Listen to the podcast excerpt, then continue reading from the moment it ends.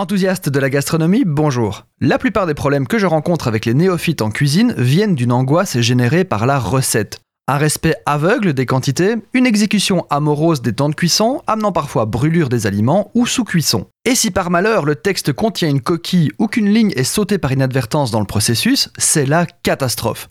Aujourd'hui, je vais vous donner des pistes pour vous permettre d'apprendre à cuisiner plutôt que d'apprendre à reproduire bêtement.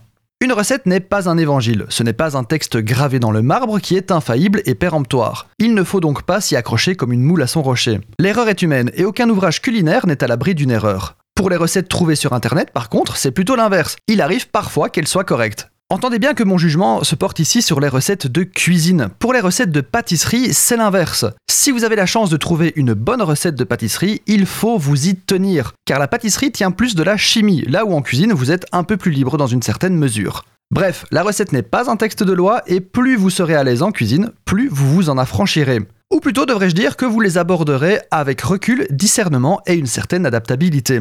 Alors, pour vous sentir à l'aise, rien ne remplace la pratique. Testez de nouvelles choses et cultivez-vous. Apprenez la cuisine du monde en lisant ou en écoutant un podcast quotidien sur la gastronomie par exemple. Sensibilisez-vous à la chimie alimentaire. Par exemple, si vous savez que les œufs dans une crème anglaise coagulent à 85 degrés, vous prendrez soin de ne pas dépasser cette température lors de sa cuisson et vous ne la raterez plus jamais. Connaissez votre matériel. Si votre four a tendance à chauffer plus du côté droit, par exemple, vous savez que vous devrez tourner votre gratin à mi-cuisson pour qu'il soit uniformément coloré. Connaissez vos techniques de base. Apprenez par exemple à tourner vos pommes de terre pour rendre vos tubercules plus affriolants, mais surtout leur permettre une cuisson plus homogène. Connaissez vos aliments. Les carottes cuisent plus vite que les haricots plats, donc ajoutez-les en dernier dans votre soupe curry coco afin qu'elle soit al dente. Ou mieux, si vous voulez que votre garniture soit parfaite, cuisez tout séparément à la vapeur et assemblez seulement au moment de servir. Apprenez à clarifier votre beurre pour qu'il cesse de brûler quand vous essayez de colorer un produit. Et encore plus loin, apprenez à gérer votre flamme pour ne pas devoir clarifier votre beurre pour colorer un produit. Savoir ce que vous faites et pourquoi vous le faites vous amènera plus loin et à terme vous permettra même de travailler vos plats de tête, d'instinct, de les adapter à vos goûts et au goût de vos invités, à vos envies et aux provisions qu'il vous reste dans votre frigo. Bref, vous allez enfin cuisiner et non reproduire.